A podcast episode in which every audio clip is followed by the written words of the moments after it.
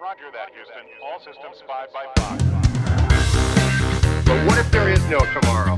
There wasn't one today. Fascinating. Get away from her, you bitch! I'm Batman. Do or do not. There is no try.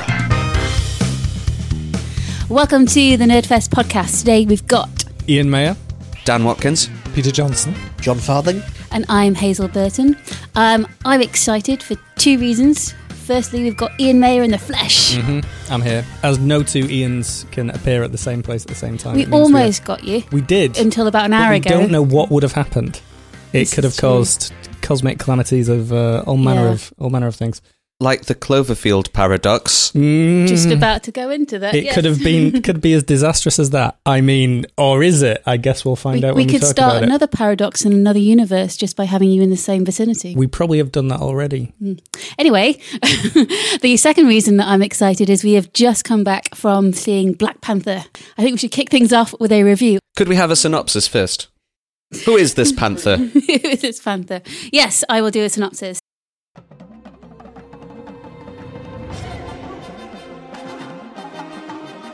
So, after the death of his father, T'Challa returns home to the African nation of Wakanda to take his rightful place as king. When a powerful enemy suddenly reappears, T'Challa's mettle as king and as Black Panther gets tested when he's drawn into a conflict that puts the fate of Wakanda and the entire world at risk. Faced with treachery and danger, the young king must rally his allies and release the full power of Black Panther to defeat his foes and secure the safety of his people. That is the film. That- that's the film we watched, yeah? It is. Yeah. We're going to be talking mild spoilers, so if you haven't seen Black Panther, please, we urge you to go and see it and then come back and listen to the podcast. Yeah, I really liked it. Uh, really liked the aesthetic of it. Really liked the style. Great cast, and I'm a fan of Black Panther as a character anyway. So it is a thumbs up from me, or a claw up, to be in a panther style. Well, I was um, I didn't know anything about it. I was expecting a blaxploitation re- remake of the Pink Panther. Um, so I went in. It wasn't exactly what I expected, but I, I really enjoyed it. I, I liked how they made a origin movie without it necessarily being an origin movie. That makes sense. You you got a sense of the start of the character and how the character evolved, despite the fact that we'd already met him in Civil War. Great action scenes. Um, again, Marvel doing something different rather than just a, a generic superhero movie. We got a we got a strange James Bond type vibe to it as well, as well as the uh, the African stuff. A real good good mix of genres. Great characters, great villain for once as well. So whether Marvel have finally solved their villain problem, Yeah, they do great villains, then kill them off. I mean, I'm a big fan of Marvel movies in general. I, I've talked about this at boring length. Um, this is a solid film. It's just, it's a really, really solid film. It's something Marvel haven't quite done before. It's um, a film largely contained in like uh, a nation state. It'd be like if Thor was set mostly in Asgard and about the kind of the inner turmoils of Asgard. An amazing cast, I thought, and lots of people I'd like to see again. Lots of like faces I didn't uh, didn't know. Um, the actress who played Shuri, uh, Black Panther's sister, was Letitia Wright. Letitia Wright. Now, apparently, she's been in Black Mirror and in Doctor Who, and I can't remember from either Yeah. of those, She was in the Black Museum episode of Black Mirror, last episode of the most recent series. which I haven't watched, which was explains she the why I didn't main recognize. main character in that? Yeah, she was the girl visiting the museum. Yeah. So she was playing a lot younger in Black Panther than she actually is in. I would imagine. I Maybe. got yeah, I got the impression she was like a teenage girl, or meant to be a teenage girl in Black Panther. Then in Black Mirror, I, I wouldn't have placed them as the same person actually. She was charm personified, and um, I really thought the kind of the family stuff really Mm. worked. You know, they really felt like a, a loving but slightly bickering family. Mm. I, I loved really how cool. strong the women were in this film. Like Angela Bassett, Lupita, what's her name? Second? Uh, Lupita Nyong'o. Nyong'o, there we go. Yeah. Um, and yeah, the the the woman who played the sister, or AKA Q from James Bond, but much better. Um, I thought they were incredible and really added a lot of dynamics to the film. And uh, General Okoye, uh, better known as Michonne from The Walking Dead. Very, Yes. very cool, very handy with a spear. I guess all those years Samurai of fighting zombies. speed. Yeah. yeah, yeah. Good to see Andy Serkis without some CGI on top of him for once. Although he had some CGI, I presume, taking a bit of him off. Yeah, just a limb. Just- Just, just uh, a limb. Just it, it, yeah, migrated from his face down his arm. But um, Andy Serkis as as Claw, uh, illustrates the thing which Marvel have been doing amazingly in the cinematic universe, which is take frankly ridiculous characters and making them somehow credible and cool. Even uh, the Winter Soldier, that has a the character called Batroc, who's Captain America villain from the comics. Who in that is Batroc the Great Leaper, this kind of like fighting French jewel thief with a terrible accent, who's just kind of a joke character. Yet in that he was dangerous and cool. They've done the same thing with Claw. Claw is a really kind of weird Sonic based villain that's got what looks like a radar dish on one hand and a, and kind of a stupid suit. Here he's this horrible, grimy, you know, mercenary guy. And they did it with um, M'Baku in Black Panther, which is a minor character who was originally in the Avengers, who's um, a, a Black Black Panther villain sort of most frequently, who in the comics is Man-Ape. Again, it's sort of a slightly ridiculous setup. He is a tribe leader. He's he's very much um, more villainous in in the comics than he's portrayed in the film. Um, but again, kind of a character which could have been terribly executed. But in this, he was this kind of stoic, complex, you know, dangerous man. It was r- just really impressive to see. Um, is that why his tribe had the gorilla motif? Exactly. Yeah, and actually, I thought they did a lot of that quite well. Kind of like the animal symbolism. You Yeah. can, you, they can be kind of a sort of terrible cartoonish portrayal of Africa. You could imagine with a lot of what they did, but it was like perfectly done. I, I was just really impressed with a lot of it. What I also liked was that there wasn't a lot of setting up done for the Avengers, which I was kind of half expecting. I thought they might spend a lot of time setting stuff up or there being an Infinity Stone in Wakanda, and the fact that apart from one possible mention in the post credits scene, Mm. it was a standalone film that you could watch and enjoy by itself. It's interesting now we've seen Wakanda, we realize how technologically advanced it is, and it explains why uh, Thanos attacks it in the trailer for uh, the next Avengers film. You know why it's a primary target. It's it's probably the place most likely to um, be able to defeat him. It was interesting that like the uh, very first sequence in the film is kind of retelling the story of the origin of Wakanda, and it is it is about vibranium. It's about the metal which has become uh, kind of central to its technology and, and sort of it's woven throughout um, like the Marvel Cinematic Universe. It's, I mean, it was a chunk of magic falling from the sky that made this place into a, you know, into a magical place. Um, not literally, but kind of in in a sort of uh, the technological magic came from that. It's why it is the most advanced place in the universe. I, I thought it was really well handled. Like, Yeah, um, I it is agree. central to what it is. Yeah, I think the the scene where um, there's the, the car replica and sh- and um, she's in the in Wakanda driving the car, but it's actually in South Korea. I thought that was a genius idea and was done really really well. That had me on the edge of my seat. That one. Yeah, if um, Rian Johnson wants to know how to do a casino sequence that isn't out of place in the middle of a film, should maybe watch Black Panther. I thought it was interesting tonally as well because, um, you know, if you take like the sliding scale of silliness in Marvel films from, let's say, Thor Ragnarok as at the sillier end to, let's say, Civil War or the Winter Soldier on the more serious end, it's kind of around the Doctor Strange wacky spectrum. Um, as in, there's real jokes in it that are really funny. Um, there's they're not afraid to put uh, kind of humor in action sequences, but the action sequences uh, were really strong. It was a a really well pitched film. I thought really kind of well um, consi- consistently toned film. Surprisingly political as well. Uh, it was quite Mm. open about its politics and didn't shy away from dealing with sort of issues in race and issues of colonialism and things like that. It was all it was all in there in, in a way that didn't stop being fun. But I thought you know the villain was conflicted. I think there was a, he wasn't a out and out bad guy. Yeah, I think if we just saw, saw the film from his perspective, we wouldn't have saw, seen him as a villain. I, he did some pretty villainous stuff to get there, but he had a purpose and a mission, and he felt it was his right to um, do what he did. So, uh, yeah, it's quite a, some kind of yeah. A lot of the best villains think they have a point. I mean, it's True. only like the Hannibal Lecters that know they're actually you know insane. Very true. But there's a lot of people with with drive and commitment to do what seems to be a terrible thing. It's only it's only on uh, yeah, the most interesting villains do. Yeah, absolutely. Um, yeah, I mean, surprising number of rhinos in this film. I don't think you're really prepared for the, the volume of rhino. Um, you you will see. Yeah. I would like to express my appreciation for the rhinos. Yeah, solid, they, they solid rhino work. There's not enough parts for young rhino actors these days, but like this really pushed. Was bar. my least favorite thing in it. didn't like the rhinos. Because there's no joy in your soul. No joy. Well, what, how do they have giant rhinos? I, I understand they've got science, so That science your may. that's that's just how big rhinos are. They, were regular-sized they, They were rhinos. not regular sized rhinos. Have you met a rhino I've, before? I've met a rhino. but Some of my best friends are rhinos. well, your rhino friends are short. I'm thinking actually when I did see a rhino, it might have been a baby one.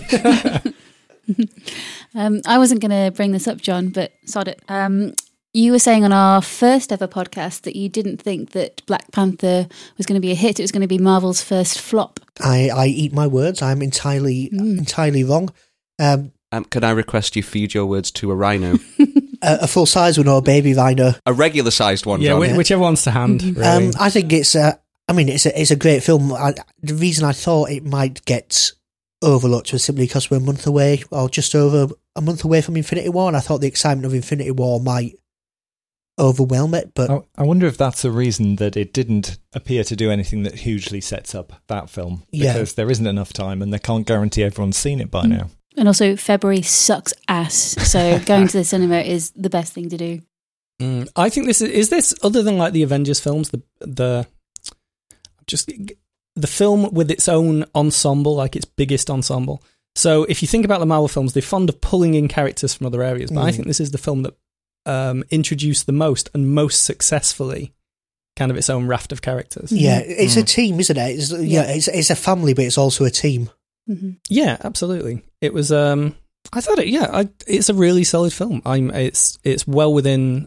You know, Marvel. Marvel don't fail. They haven't done it yet. I'll Don't say, say they that. don't. They don't fail. The Avengers will be great. Even it's interesting because even like the the sort of the slight misses they've had, still because of like the fabric of the universe they're in, I just always seem to be Mm. raised Yeah. slightly. Yeah. Um, one thing I noticed I did when watching Black Panther was when the Marvel Studios titles came up towards the start, I could feel myself kind of getting a bit excited about it, thinking, mm. it's another Marvel film. Oh, this is going to be great. And I know they only introduced those titles a few films ago, but they already have that effect that, say, the 20th Century Fox theme used to have at the start of a Star Wars film. Yeah. And that kind of thing. It's like, here we go, superheroes. Yay! I associate that 20th Century Fox theme. I don't associate it with Fox. I associate it with Star Wars. Mm. When you hear that, that do do do do, for me, that's Star Wars. Here's here's something like other than um kind of the space set Marvel films. I think this is was like the most colorful as well. I think this was the, the most like striking visually. Um, it really was impressive, and like Wakanda, this this you know fictional nation state, it's definitely a fantasy place. But I loved the kind of design of it. This sort of contemporary architecture plus was really uh, a really interesting look. We haven't quite seen anywhere like that before. It was like a weird mix of contemporary architecture, but still with like traditional African design and everything in there. It was a really, really w- well designed.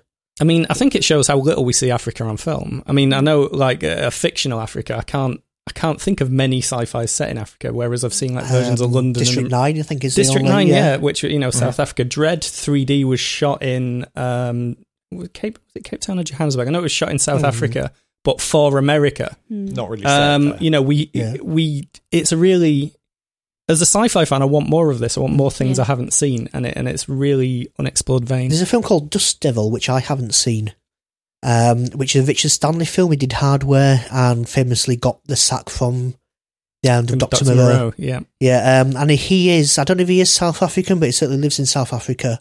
And he made a film called Dust Devil, which is a horror sci fi film based on African folklore, which I hear is an interesting mess. Uh, I will get round to watch Given at the some director, point. that's not Yes. really a surprise. Uh, interesting. Yeah, but really nice to have a film largely set in Africa with a largely African cast, and apparently, crew as well, yeah, apparently most Mm. of the crew were African American as well. So, yeah, more representation, good thing. I say this for us speaking as five white people around a table, Yeah. but but I think, yeah, I know what you mean. For me, kind of like growing up, it's important to um, have strong women on film, and the same kind of goes for this. I think it's a, a really, really great, um, great step forwards.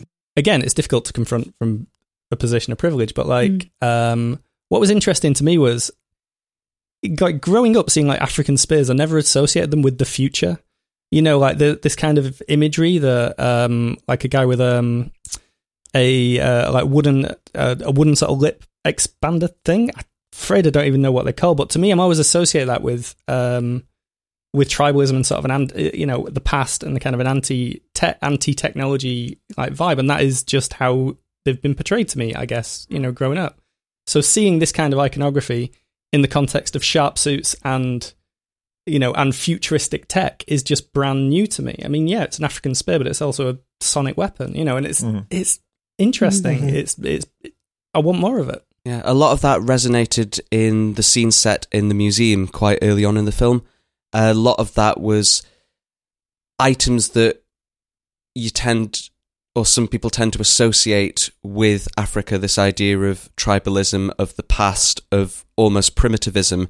And the film is showing that one, Africa is not like that, and two, items like that in museums have largely just been taken by people from Mhm. Britain and things like that, Mm. and perhaps should not be in museums. Those evil historians doing it. Yeah, there's. I mean, there's a whole massive ethical issue in museums for decades now about repatriation and how much of the stuff in the British Museum, particularly, and I noticed that it was the Museum of Great Britain, not the British Museum, but same thing. Um, there's a lot of stuff in that museum that, incredible as it is to be able to see it in London, a lot of it probably should be where it belongs.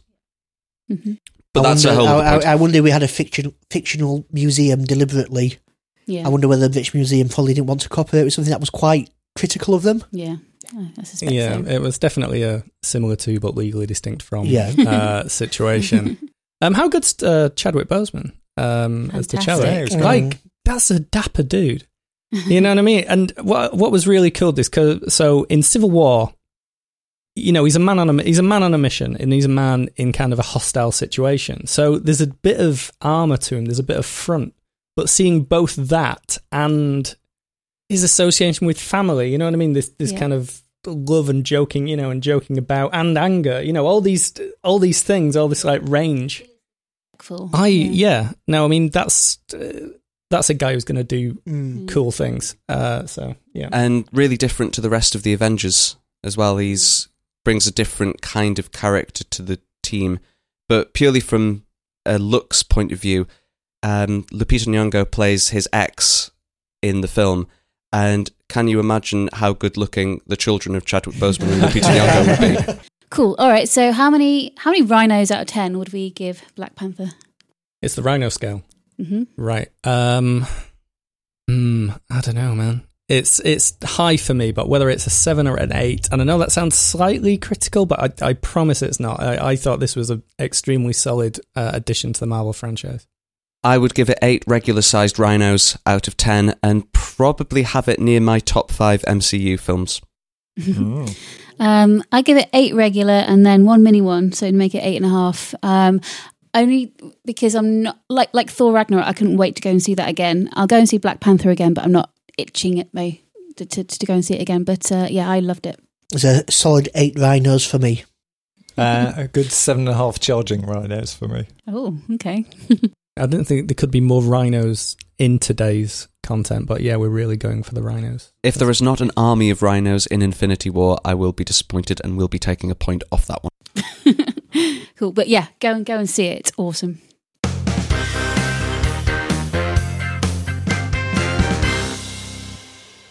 Okay, let's do a film buff or film bluff. Anyone who's not listened to this segment before, um, this is our regular quiz.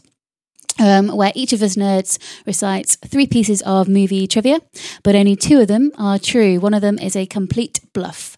Um, so we've got to work out which one that is. And of course, please feel free to play along at home. Um, Daniel, you go first. Okay, uh, Amy and I went to see Coco the other week, and were both left uh, emotional, blubbering wrecks by the end of it. Excellent film, probably one of Pixar's best.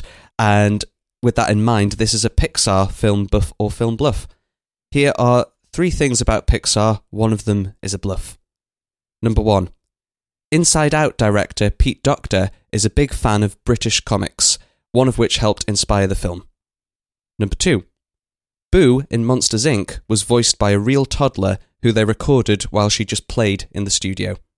And number three, parts of Finding Dory were changed or removed following the release of Blackfish and the backlash to SeaWorld. I will now hide my face so I don't give it away. Mm. I know the second one's true. I think it might be the director's daughter or friend or something. There's definitely an element of It's truth either- in it. Yeah, it's either a happy accident like that she was visiting one day and she's like, oh, she sounds cute, um, or that it was deliberate. I can't remember which, but I think I think that's true. The the first one about the British comic, that's the Numbskulls, is is the British comic which is Mhm. all set in someone's head, uh, and they're all arguing about what's happening and what they see on a big screen in front of them. So There was a TV very- series as well with the woman that plays Lisa Simpson, Mm. which was based inside someone's head. I think it was a sitcom where there were characters inside the head. Herman's head or something. Is that? yes, that might be. Yeah, Could we have a third one again, Dan? The third one was parts of Finding Dory were either changed or removed following the release of Blackfish and the backlash to SeaWorld. can I ask which parts and how they were changed. the film is set in a marine amusement park. Take from that what you will. Now, I believe that is true. I seem to recall hearing about that at the time. Now, I believe the second one is also true. Because, now, I think the first one then is a cunning ploy because it's quite plausible that Numbskulls could inspire Inside Out, but Mhm. I don't believe it did. So that's certainly what I'm going to say. I remember at the time people saying that it was very similar to the Numbskulls in a way that suggested they should be suing Pixar. I think one is a lie. Yeah, I think one is a lie. Dan's face is behind his jumper, so he doesn't react. but, uh, So what's it going to be, Dan? Number one is The Lie. yeah. Pete Docter might be a big fan of the Beano, but has never publicly acknowledged it, as far as Mhm. I'm aware. For legal reasons. Perhaps. He might have been a dandy guy. Has anyone seen that uh, French? I think it was a student film that was made a couple of years before Up of the uh, the old person in the house and the balloons they attached to it to stop it being destroyed. Oh, search that one out. Mm. That one's Mm. interesting, and you will be surprised how similar they are. Okay, my film buff or film bluff. Um, seemingly unrelated, but there is a link. Okay, Paul Newman is one of only four actors to be nominated for an Academy Award in five different decades. The others are Laurence Olivier, Michael Caine, and Jack Nicholson. Okay, that's the one. Second one, uh, speaking of Jack Nicholson, he is the first person to use the C word in a Hollywood movie. And the third one is the film containing the most swear words of all time is Pulp Fiction, which has 296 naughty words. Now, I think, are we talking about fiction films? Because I think there is a documentary called Fuck, which has the record for the most number of uses of the word bloody, confusingly. No, uh, the word, most number of, of that word. Yeah, we're talking uh, a Fiction yeah. films. I remember something. There's one film where someone just says the word "fuck" a ridiculous amount of times, all in one scene, straight out the other. Planes, trains, and automobiles. There's the scene in Four Weddings and a Funeral when he wakes up and repeatedly says the word fuck. Not in cinema, but in TV, there is uh, a scene in The Wire where two detectives essentially communicate their findings of an entire crime scene by merely stating the word fuck. It's like Hodor, but with Yeah. and South Park is South Park the movie has a ridiculous number of uses as well. Yeah, well, there was an episode of South Park when they learned that they would be allowed to use the word shit on TV and it wouldn't be censored. And they actually put a counter up in the corner of the screen during the episode. and I think it got up to 160 something Wow. in Yeah. 20 Yeah. minutes. And there was Uh, that random episode of Song of, Songs of Praise, which I don't know what happened, but it was just repeated Yeah, constantly. Di- throughout. I mean, Diane Louise Jordan just, yeah, yeah, crazy. just went off on one. Yeah, Yeah. I know, Um. With the Academy Award one, the first one, uh, the five decades thing, i are we talking just acting Oscars here, or does that cover all the awards? No, that's acting Oscars. I think Jack Nicholson did use the C word, and it will have been in, I think, Five Easy Pieces or something like that, maybe. But I can't remember the film, but it's The film is Carnal Knowledge. carnal knowledge, yes. Mm. Uh, I hear it's the first Hollywood movie to use the C word, so I think that is true. I don't think Pulp Fiction is true. I think that's a lie. Um, because I think Goodfellas had more. I think South Park had more. The Departed had a lot of swear words as well. Mm. Hmm. I made a lot of swear words while watching the latest Transformers film. if that counts. Mm, I think it should, but um, I'm not sure about the Pulp Fiction one. That that is the one which is standing out to me as being perhaps untrue. Meryl Streep was not listed among the actors, but she's been getting Oscar nominations since the 70s, surely. Are we specifically talking about actors rather than Actors, actresses? just actors. Yeah. Hmm. As in male actors. Yeah. Yeah. Oh. Okay. She's good, but she's not that good. I'm going to stick with Pulp Fiction being the, the not true. I'm going to go with Pulp Fiction being a lie. I'm going to go with Pulp Fiction being a lie as well. I'm going to go with the crowd. Yes, um, Pulp Fiction is number three on the list that I read, which, you know, for all intents and purposes, is I'm going with true. Um, Bad Santa is second, and number one is Quentin Tarantino again, but it's Reservoir Dogs containing 342 naughty words. So, yes, made that one up. Okay, I have uh, I have a film bluff or film bluff again, entirely unrelated. Um, other than there is a, a, music theme to two of them. Okay, um, fact number one is that Robert Altman got paid a total of seventy five thousand dollars for directing Mash. His fifteen year old son wrote the lyrics to the theme tune and has so far received over two million dollars in royalties. Uh, fact number two. Uh, Chevy Chase famously in the 80s ran a red light and was pursued by a undercover police car in a driving a Chevrolet, meaning that Chevy Chase was involved in a Chevy Chase. and number three, um, the song Maniac from the film Flashdance Michael Sembello. was originally written about another film, an early 80s horror film called Maniac. And the line, she dances like she'll never dance before, was originally, he'll kill your cat and nail it to the door. I think all fine, of those are fine, bullshit. fine selection of uh, questions. I do not believe, even if the stuff of it going for another movie was true, they would really have that line in it. So that rules that one out for me. I think the Chevy Chase one sounds like something John would make up, though. Yeah, but I really want it to be true. Hmm. And what was the what was the other one? Uh, the MASH that Robert Oh, Altman right. got $75,000 for directing MASH. His son got 2 million in royalties for co writing the theme tune. The theme tune, which of course has been covered by many bands since, which is "Suicide Is Painless." Painless being the dentist in the movie Mash. Ah, there you But go. see, knowing John like I do, he might put a sensible fact in there just to throw us off and then throw in two wacky ones which are actually true. Well, that's how you play this game, exactly. isn't it? Yeah. would, would $75,000 be an appropriate fee for directing a film in the when did MASH come out? 70s, early 70s. Quite often, a director will take a movie at a different budget if they really want to do that film. And you know, it was the start of Altman's career as well. How long did Mm. Mash run on TV? A long time, so I assume. fifteen years, yeah, something like Yeah. He wrote the lyrics, but not the music, if this is true. So I don't know whether he would have got money You- for the. I think it used to have a sung version, or maybe on the end and not on the beginning, or there was something. Or it had like a swing version. On They one of the two famously took the. Suicide is Painless lyrics off for the TV version because it was network TV. Yeah, they, yeah, they, they weren't going for that kind of vibe, were they? It was more a sort of bittersweet. Uh, But songwriting royalties, that doesn't necessarily matter. If you wrote the song together and then it's only the music that's used, you can still Still get sometimes- the- Yeah. So maybe it's true then. I think that one's true. Yeah. Okay. I think number three is the bluff. Number three, The Maniac. Yeah. I agree that number three is the bluff because I can imagine Yeah. Chevy Chase being in a Chevy Chase. Yeah. Gotta hope he was in a Chevy Chase. Daniel? I, I'm going with number three as well. I just need the Chevy story to be true. Yeah. Oh, de- definitely three's a lie. Uh, I'm afraid the Chevy Chase story is the lie. Oh, sorry, Dan. So, what was the lyric again? He'll kill your cat and nail it to the door. Is there a recording of this? It, it was an early draft of Yeah. the song. Bearing in mind, I have two cats running around at the moment who've got quite sensitive ears at the moment. he didn't mean it. Yeah. Can I go historical nerd here and tell you about Chevy Chase? No. I'll go on. Okay. Thanks.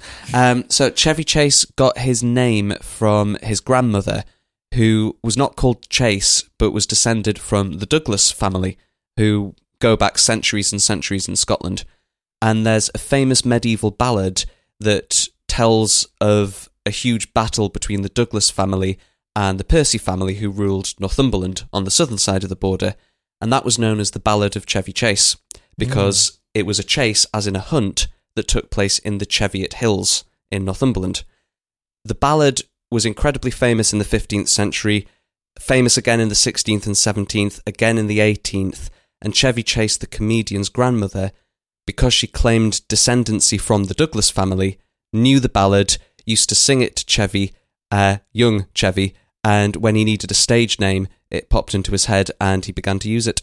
Huh? Is that why there is a Chevy Chase in Eldon Square in Newcastle? That is correct. Ah, I- That's I've always wondered remarkable that. nerdery. Yeah. And, Thank you. uh, amazing local nerdery Yeah. as well. That's that's fantastic. He's actually called Cornelius Chase, isn't he? Or Yeah. something, Yeah. But sadly, he was never, as far as I'm aware, involved in a Chevy Chase. If Chevy Chase ever wants to come to the northeast of England, we will take him to the Cheviot Hills and, chase him. Peter? Uh, yeah, mine is about probably the, the coolest sort of movie and TV car ever. Well, I'm not going to say what it is. See if you can tell what I'm talking about. Knight What, Rider? what would know? The Bat- Batmobile. Batmobile? Of course, it's the Batmobile. It's the 1966 Batmobile, uh, the Adam West one. And so there are three facts about that. I'll give you a bit of stuff and then I'll say which of those are the three facts that you need to pick which ones are true and which ones aren't. It's heavily based on the 1955 Lincoln Futura, which is a concept car car manufacturers make to test ideas out and sort of show what they can do. It was featured in the 1959 movie It Started with a Kiss, starring Carrie Fisher's mum, Debbie Reynolds. The Futura was hand built in Turin and cost quarter of a million dollars to develop, which is about two and a half million dollars in today's money. But it was sold to car customizer George Barris in the mid 60s for a dollar. Rusted outside for a few years, but it was pressed into service when another supplier let the studio down, and Barris was challenged with creating the Batmobile in only three weeks. There were four original 60s Batmobiles, as three fiberglass copies were built the year after for promotional work, each with slight differences, but only number one appeared in the show. So the three facts I want you to decide true or false on are it was featured in the 1959 movie starring Carrie Fisher's mum, that it was sold for a dollar, or that only number one appeared in the TV show. Hmm. I think with the third one, I'm sure there would have been multiple Batmobiles that they used for car conventions and shows and promotional That's purposes. what the fiberglass ones were for, Mhm. yes. yeah. So that one makes sense to me. I would say that one's true. Something in the back of my mind is saying the second one's true about a dollar. I was saying it might be a different scenario, but I just think mm, that rings a bell. Why was it sold for a dollar? Because it was no use to them, I guess. Guess or you made Bet it in a up? poker game or Mm. something. Mm. Mm. The uh, the film is too specific. The fact that you picked a specific film and mentioned the actress and so on makes that a little bit too specific for me to be being made up. Or maybe that's what proves it's made up. Yeah, Mm. or maybe it's it, the dollar thing gets me because the value of a ca- like scrapping it. You know, you can scrap a car and get more money for it, and you even could. You know, my my my dad actually collects old like collects old cars a little bit, and you know, even weird concept cars and stuff like that as well. I, I'm sure I'll be wrong, but I'm going to say that's the fake because it's the dollar that throws it. I think that they will have made one for the first series, and then when they made the film, between the first and second series, they would probably have made a more expensive one for the film, and then that one would go on to be used in the TV series, maybe.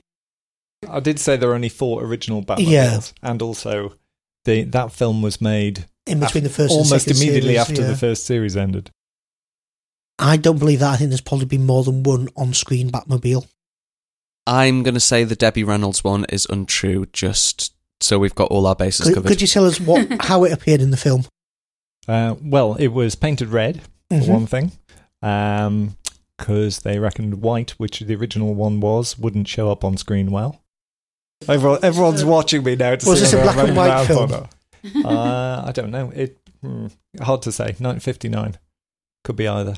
I think that's the kind of fact that will be true because I think that film will now probably only be of any interest to anybody because it's got the Batmobile in it. It's probably a film that will be otherwise completely Obviously, it doesn't look like the Batmobile in Mhm. it, other than that in the way that the original. I like the did. idea of Debbie Reynolds shooting off with flames coming out of the back of the car at the end, and badly speeded up footage. Um, I think I think there's more than one Batmobile in the TV series. Yeah, I agree with John. Debbie. And the dollar. Dollars. Right. The actual answer is the last one. It's very nearly true. Um, There's only one episode, episode 69. The the number four Batmobile was used in. One feet behind him. Uh, but otherwise, it's it's the number one Batmobile all the way Mm. through. So what what happened in episode sixty nine? That there was a, a different Batmobile. The car might have just been doing something else, or they In a might have done position. Mm. they might have done two shots at the, on the same day, or all sorts of things. I will look forward to watching episode sixty nine and shouting that's not the Batmobile at the top of my voice when it appears. Ian, have you got one? No. I certainly do. Okay, back on Marvel Comics, um, you know, and Marvel films even. So Marvel is a uh, a comic company, are most well known for their own superhero universe, but they've created and published a lot of other stuff. Like they've frequently done um, film tie-ins. They've actually done a couple of novelization um, adaptations of novels. Like there was a Wizard of Oz not so long ago, which was absolutely fantastic. But in the dim and distant past, uh, characters they create they um, adapted a Stanley Kubrick film to comic form and expanded the story of it. Now, character, uh, at least one character created in that adaptation has become part of Marvel continuity. So I'm going to name three Marvel characters and perhaps tell you a little bit about them. And you need to decide which one of these originated in an adaptation of a Stanley Kubrick film. okay. Now, the first one is Eddie Brock, who is a reporter for the Daily Planet and a photographer for the Daily Planet in, in the Marvel continuity, who goes on to become Venom. He's going to be played by uh, Tom Hardy in the film that's coming up. Is it actually Daily Planet? Uh, Daily Bugle, sorry. Yeah. Um, yeah. God, I need to Shame. hand in my nerd card right now. Um, Daily Bugle reporter. The second one goes by the name of Fancy Dan, who is one of the enforcers, a trio of three kind of like gangsters guys who turned up as uh, in the Marvel continuity as Spider-Man villains, and they've appeared in like many other things. And the third one is Aaron Stack, who goes by Machine Man. Now, Aaron Stack, um, uh, Machine Man is a uh, android living within uh, the Marvel universe. Um, you know, as a man, like trying to a slight Pinocchio tale. Which one is it? And I can answer any other questions about the characters if you so You, wish. you're not going to tell us which Stanley Kubrick. I'm certainly am not going to tell you which Stanley Kubrick film. I would imagine that's a fancy Dan kind of could be a Droog in a Clockwork Orange. Mm. I could I could imagine that being a character that would fit into a Clockwork Orange. Let's try another approach. Which movies do we think from Kubrick would have been adapted? Could you have had a Machine Man in 2001? Or is Hal the only machine in that film? Uh, well, I was thinking AI, for example. But that, that- obviously, that's not Yeah. strictly a Kubrick film. It, it's a film that Kubrick directed. It is a film that Kubrick directed. The only ones that I could conceivably see working as a comic book would be Clockwork Orange, possibly 2001. A Full Metal Jacket comic book could work. I don't think it would give rise to those characters, would it? No. Eyes wide shut. yes, The Shining. Yeah, which is the only two Stanley Kubrick films I've seen. So Oh. I can imagine The Shining having a comic book adaptation, but again, none of those characters. I'm assuming the characters have changed quite substantially. I mean, Eddie Brock is the only one of those characters who, who I know. Right. So, the character as exists in the Marvel universe now. I mean, some have changed along the way in, in various ways. Like M- Machine Man's had a long and complex history and has been quite comedic in some ways and quite serious in others. The characters have evolved just by the, the fact that they've been in comics for you know many Mhm. many years.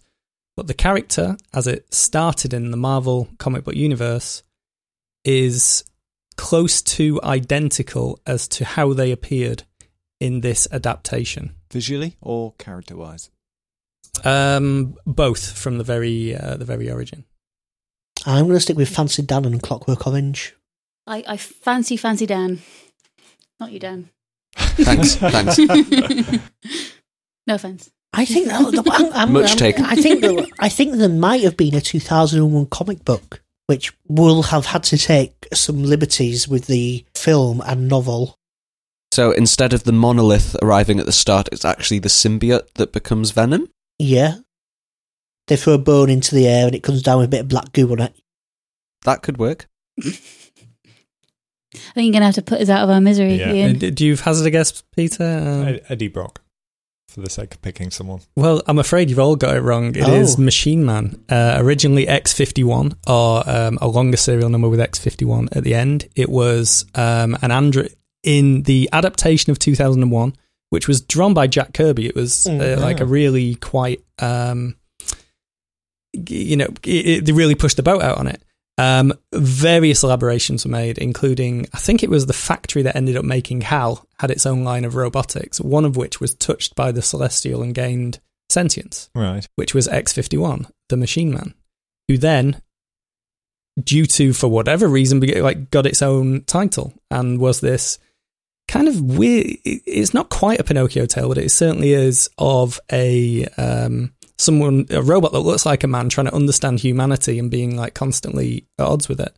And that character has gone on to be all kinds of things. Uh, British writer Warren Ellis made him a real sort of joke character who you know hated humanity, but it still comes back to this core. It is um, an AI who gained something akin to life by touching um, touching God, by touching uh, like the unknown in space. Hmm. And and uh, he's also been my tip for a Marvel movie for many many years now. So we'll see if he makes it to the next phase. There's no rights issues then. I don't So think the- so. The characters created it's kind of in- it's kind of interesting. So the um, what's taken the place of like the monolith in Marvel continuity is the uh, Celestials, which are these giant, um, you know, like robot god things in space. Uh, in fact, you've seen them in Guardians of the Galaxy. Mhm. It's a celestial, a giant celestial you see um, like destroying a planet in um, an early sequence. But the, that's that is the origin of this uh, of this story. Ooh. Excellent. Thank you.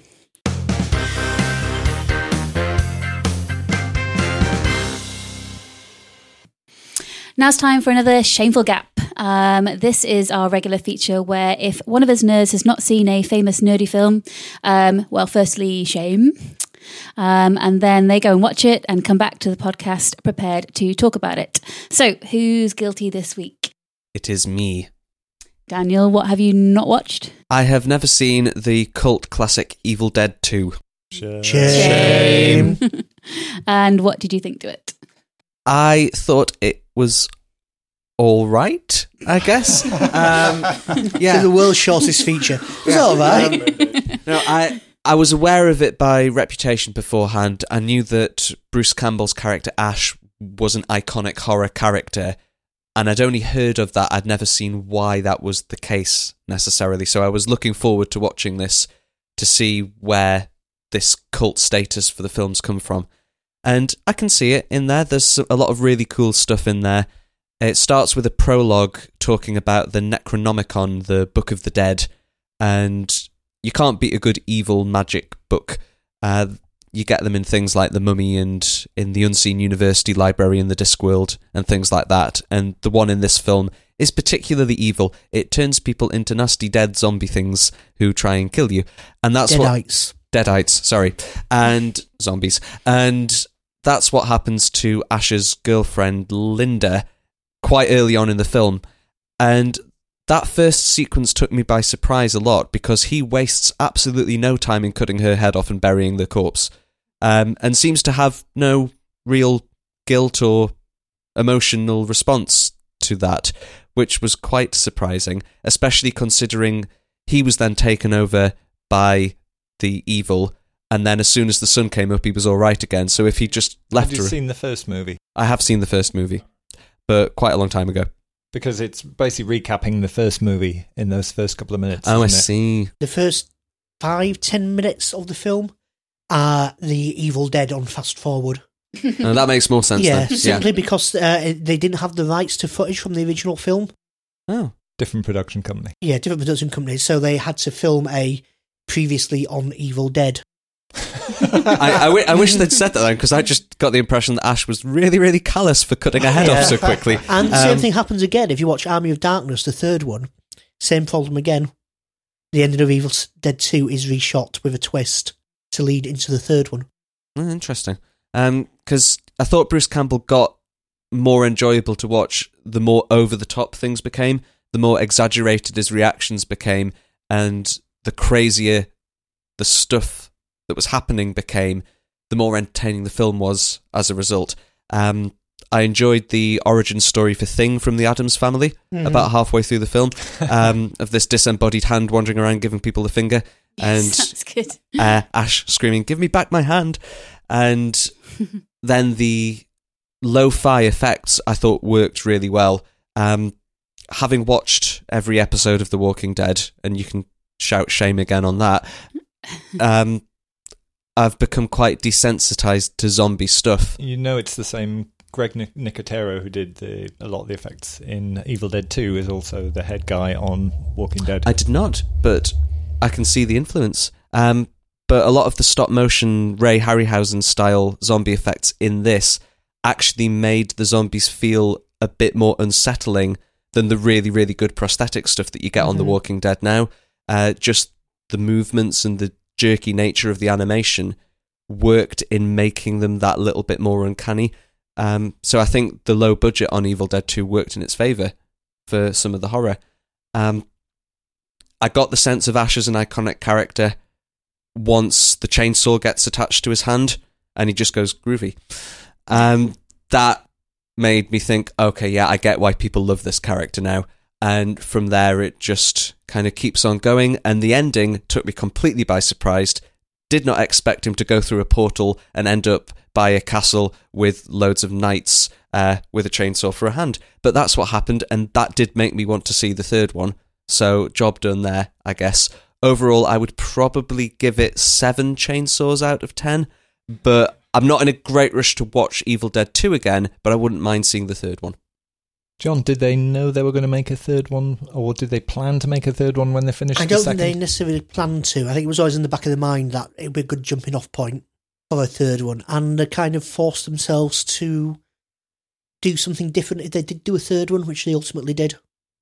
So it was a, it, it- it's almost like a burning bridges kind of way. If we, if we make another one, it's going to have to do something But different. didn't they burn the bridge or something in Evil Dead? They 2? did, yes.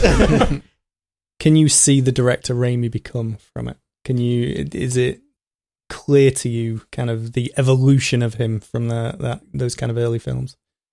There's some really nice directorial touches in the film. Just little things like when the camera will cut to the perspective of the evil spirit or whatever it is, and it'll follow the characters, and you're seeing what it is seeing rather than seeing your characters running away facing the camera.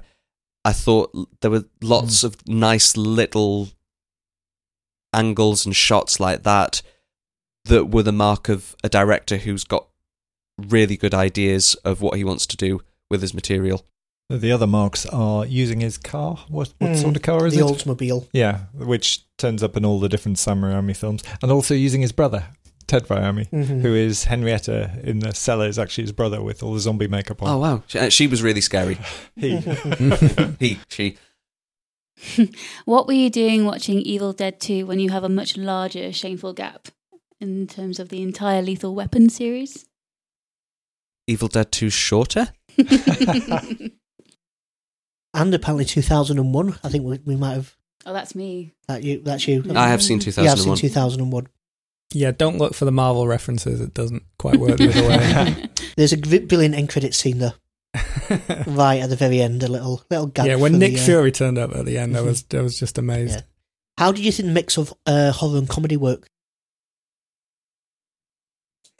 And I, I will respond to this by saying the fact that it's taken me this long. Uh, listeners, you've missed on about eight seconds of silence as I've tried to think about this. Uh, means I probably didn't think it worked that well because it mustn't have been at the forefront of my experience watching it. I got the horror and I got that there was comedy, but I wasn't entirely sure that it was intentional comedy.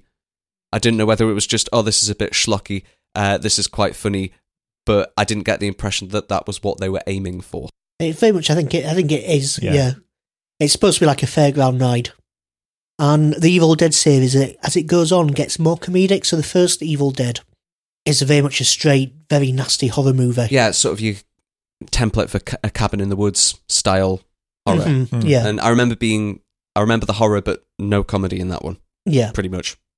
Um, I mean, any comedy in it comes from like the ridiculous, over the top gore effects. The second one is played for laughs a lot more. Is I would say intentionally schlocky. Um, that by the time you get to Army of Darkness, which is the third one, you're into one-liners, lots of gags, proper jokes.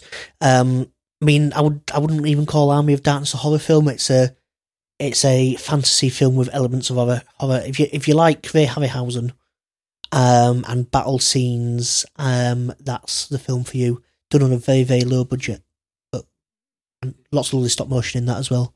I will say Evil Dead 2 had a lot of gunge. Mm. There's more more gunge and goop than an episode of Get Your Own Back. Do you, um, apparently, the reason when they're chopping limbs off, um, reason green goo is coming out and blue goo and stuff instead of blood, is that Sam Raimi thought that if he didn't have a lot of actual blood in it, he might get a PG thirteen in America. now, having Yeah, watched the film, that is just one of the most ludicrous concepts. I think. Apparently, there's some weird white liquid coming out of Henrietta's ear, I think, but that's actually that Ted Raimi was really sweating so heavily in the Mm. costume that there was all this sweat coming out of him. Mixed with the latex and glue that was holding it on. What do you think is the best horror film of all time? That's a question for anyone. Transformers. Transformers 2. Uh, serious answer. I, I, I kind of, I, I love a good horror movie, and it's very hard to pick. Um, I love Dawn of the Dead, the George Romero Dawn of the Dead. Um, I think that's brilliant. Um, I like the first Evil Dead. I like the first Nightmare on Elm Street. Um, I think Hellraiser is a great film that's been ruined to some extent by the reputation of the numerous bad sequels. As opposed to Nightmare on Elm Street, which has had its reputation left intact. Nightmare on Elm Street was saved by the last one. If you count the last proper one as Wes Craven's New Didn't it Nightmare, have about eight last ones?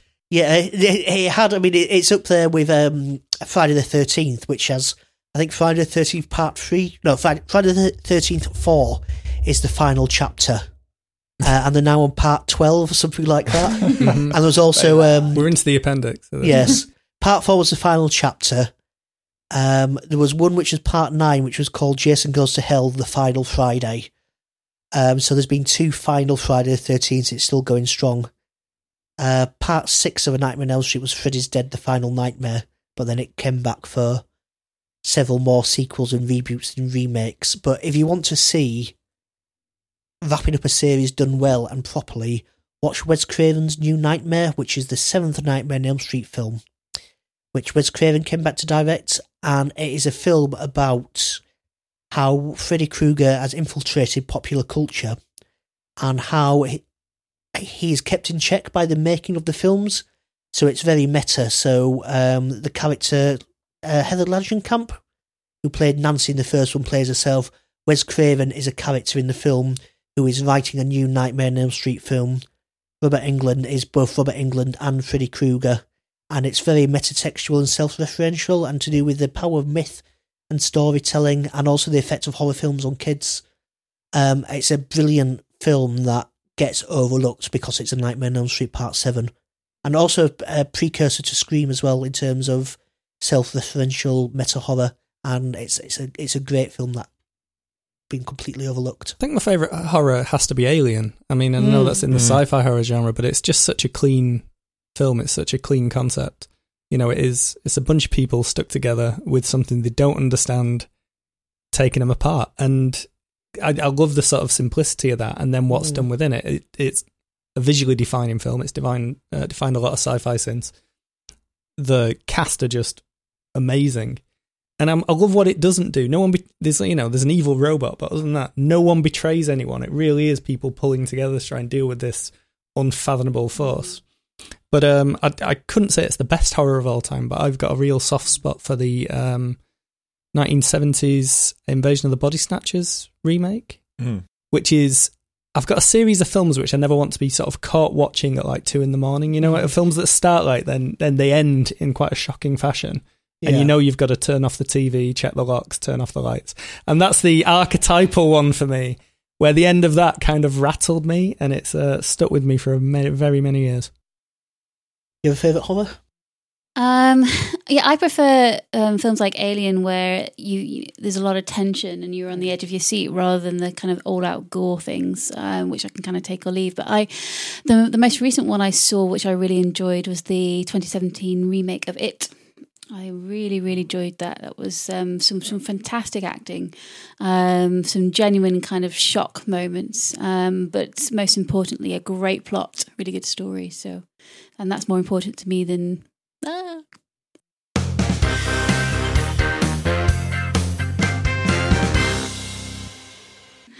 Um, now it's time for a feature that we call Taking One for the Team, which is where we unfortunately have to watch something that has been critically maligned. Um, and this time, several of us had the misfortune to watch Cloverfield Paradox on Netflix. And yes, my God, how bad is it? How bad is it? It made your girlfriend swear. Did I? I've known I've known your girlfriend for five, six years, maybe, and I've never heard her swear. Despite knowing you. Yeah, um, the the film finished, and her viewpoint could be summed up by her first reaction, which was, "Well, that was a masterpiece of shit." Yeah. I think I wrote to you guys and like Cloverfield Paradox really is a crock of shit, isn't it? There's no warning that's sufficient. It's uh, like I can't think of many films which go below even the sternest sort of quality warning. It's appalling. It's remarkably appalling. I loved the first Cloverfield, but this was just bloody awful. I I was offended. I was offended by how bad it was. Um. Can anybody explain the plot? Because I I just don't know what happened. I no, well, they didn't explain the plot. There were just random things happening with no context whatsoever. So even if I tried, I couldn't. I really liked Event Horizon. I've not seen Cloverfield Paradox, but as somebody who enjoyed Event Horizon as the least bad Paul W. S. Anderson film. Uh, Pompeii, thank you. I quite enjoyed Death Race. Uh, yeah, the Jason Statham Death Yeah. Race, yeah. But it doesn't have Sylvester Stallone. So, you know, it's it's no no original Death Race. And in its day, Mortal Kombat was the first half watchable video game adaptation Mhm. movie when they just had the worst possible reputation. Mhm.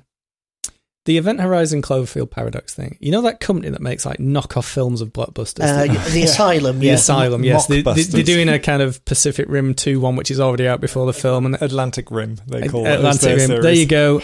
So imagine, imagine those guys making Event Horizon, yet for more money, than Event but Horizon. significantly, wo- Hmm. significantly worse than that. Even without the kind of knowing love of the genre, it, it's oh, it's bad. And so, and somehow with a really good cast. Mm. Yeah. Having not seen it, I, I I will at some point just to see if it's as bad as everyone says. No, don't. No, don't. Like No, seriously, really don't. This is why we do- the video recorder. Take one for the team. This is why we do features like this to protect people from wasting two hours of their lives. Genuinely, don't. Hmm. It's not worth seeing how bad it is. Just trust us. Is it obvious where it's been stitched together into a Cloverfield film in a way that Ten Cloverfield Lane was? Yes, like remarkably clear. You Mhm. don't need any kind of you know forensic film analysis skills to spot it. It really is just slapped in. Apparently, they didn't know how they were going to do it, even when they'd started filming. They made it up halfway through. Surprising no one. I mean, so it was a spec script called The God Particle. It was nothing to do with Cloverfield. It was clearly a quite different film tonally. Like it's kind of a wacky haunted house thing. Mhm. in space, filmed kind of grittily, but with all the co- sort of non sequiturs you'd expect from a more kind of jokey film almost. It's just a mashed together of stuff. There's a bit with a severed arm that is less convincing than the hand with the middle finger in Evil Dead 2. Uh, I just find it a bit funny, but that was It No. can only be No. an Addams Family Wasn't reference. not allowed to find it it funny. can't No. be anything other than an Addams Family reference. It has no reason, no point. It doesn't make sense, even with whatever internal logic the film kind of has. and why was Elizabeth Debicki in the wall? I, I I think I've worked out some of the stuff that happened. So when in the Cloverfield paradox, uh, the space station, which is trying to find a new energy source for uh, an Earth that has problems with uh, energy resources, um, does an experiment and it travels dimensions. This is what happens. So when it travels dimensions, it's in a slightly different space, which is how the worms end up in that dude, not in the tank, and how a crew me- crew member who was um, come from the other dimension ends up in the wall. They don't explain that, but that is my reading of it. I, I, I'm sure that's the case. And the fact that they travel dimensions is what made monsters come to our dimension. Who knows? There's a guy. There's a guy at the start who's a there's a radio broadcast, and a, a guy goes to a phone in, and it essentially describes what the plot might be, which I think was a rewrite. He's going, yeah, it could open dimensions. There might be monsters. I don't know. Bad things could happen. Yeah. Worms in people. I don't know. He just sort of rambles on, and it's the, what you expect the plot to be. Oh, it's terrible. So terrible. You think it will do Netflix any harm because they made a big thing about how it's uh, you know they've, they've got this movie and they're going to drop it in and it's on in two hours. Did a, the big Super Bowl advert, but Maybe that was before they had time to watch it. possibly yeah. But the thing is, we have all watched it. So as far as Mm. Netflix is concerned, job done because loads of people watched I it. I have rated it poorly. yeah. Well, Net- Netflix never released their viewing figures, so you know they're, they're not going to say whether it's a success or not. But it's whether I, are people now not going to suspect a new film that's going to be on Netflix as being a piece of crap that's been dumped there by the because Cloverfield Paradox was dumped by Paramount, wasn't it? Essentially, they they didn't want to release it Allegedly bought for a song. yeah. It's worse than Bright, John. Oh my god, no. The um the kind of Netflix's reputation thing. Do you remember when U2 released an album straight to your iTunes and Yeah. no one knew Yeah. about it, and then people were complaining? It's like I, someone's I wrote a blog about it, saying go. Apple get off my music Th- playlist. this is it. I heard someone say it's like I've woke up when my phone's got herpes, which I think is really interesting. Pe- People said, "Oh, it's free." It's like you know, if you put if you shit in an envelope and put, push it through off a door, it's free. It doesn't mean I want it in my house. What's um what's most appalling about the Cloverfield paradox is it's such a waste. It's such a waste of talent. The cast is great. It's visually actually like quite impressive. It's quite a beautiful film. It's got a premise that you know, as sci-fi people we really like. And I had no idea the spec script may have been really good. You know what I mean? It really could have been given given that premise. But this mashed together tonally all over the place embarrassment of stuff just upsets me.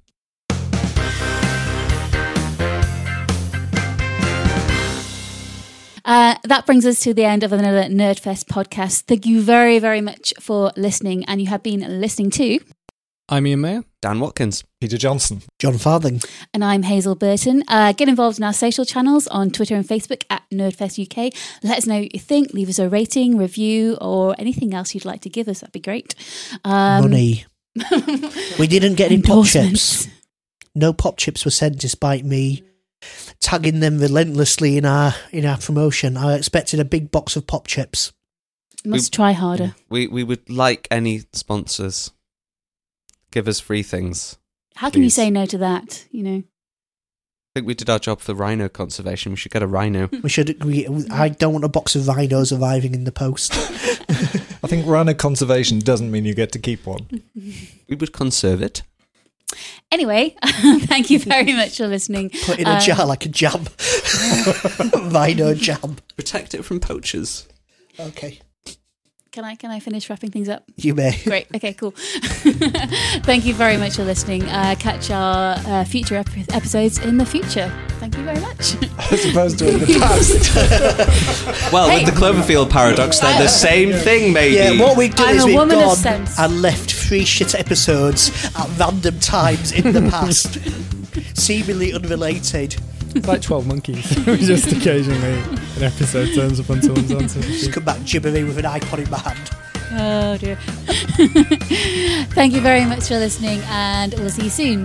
Bye. Bye. Bye.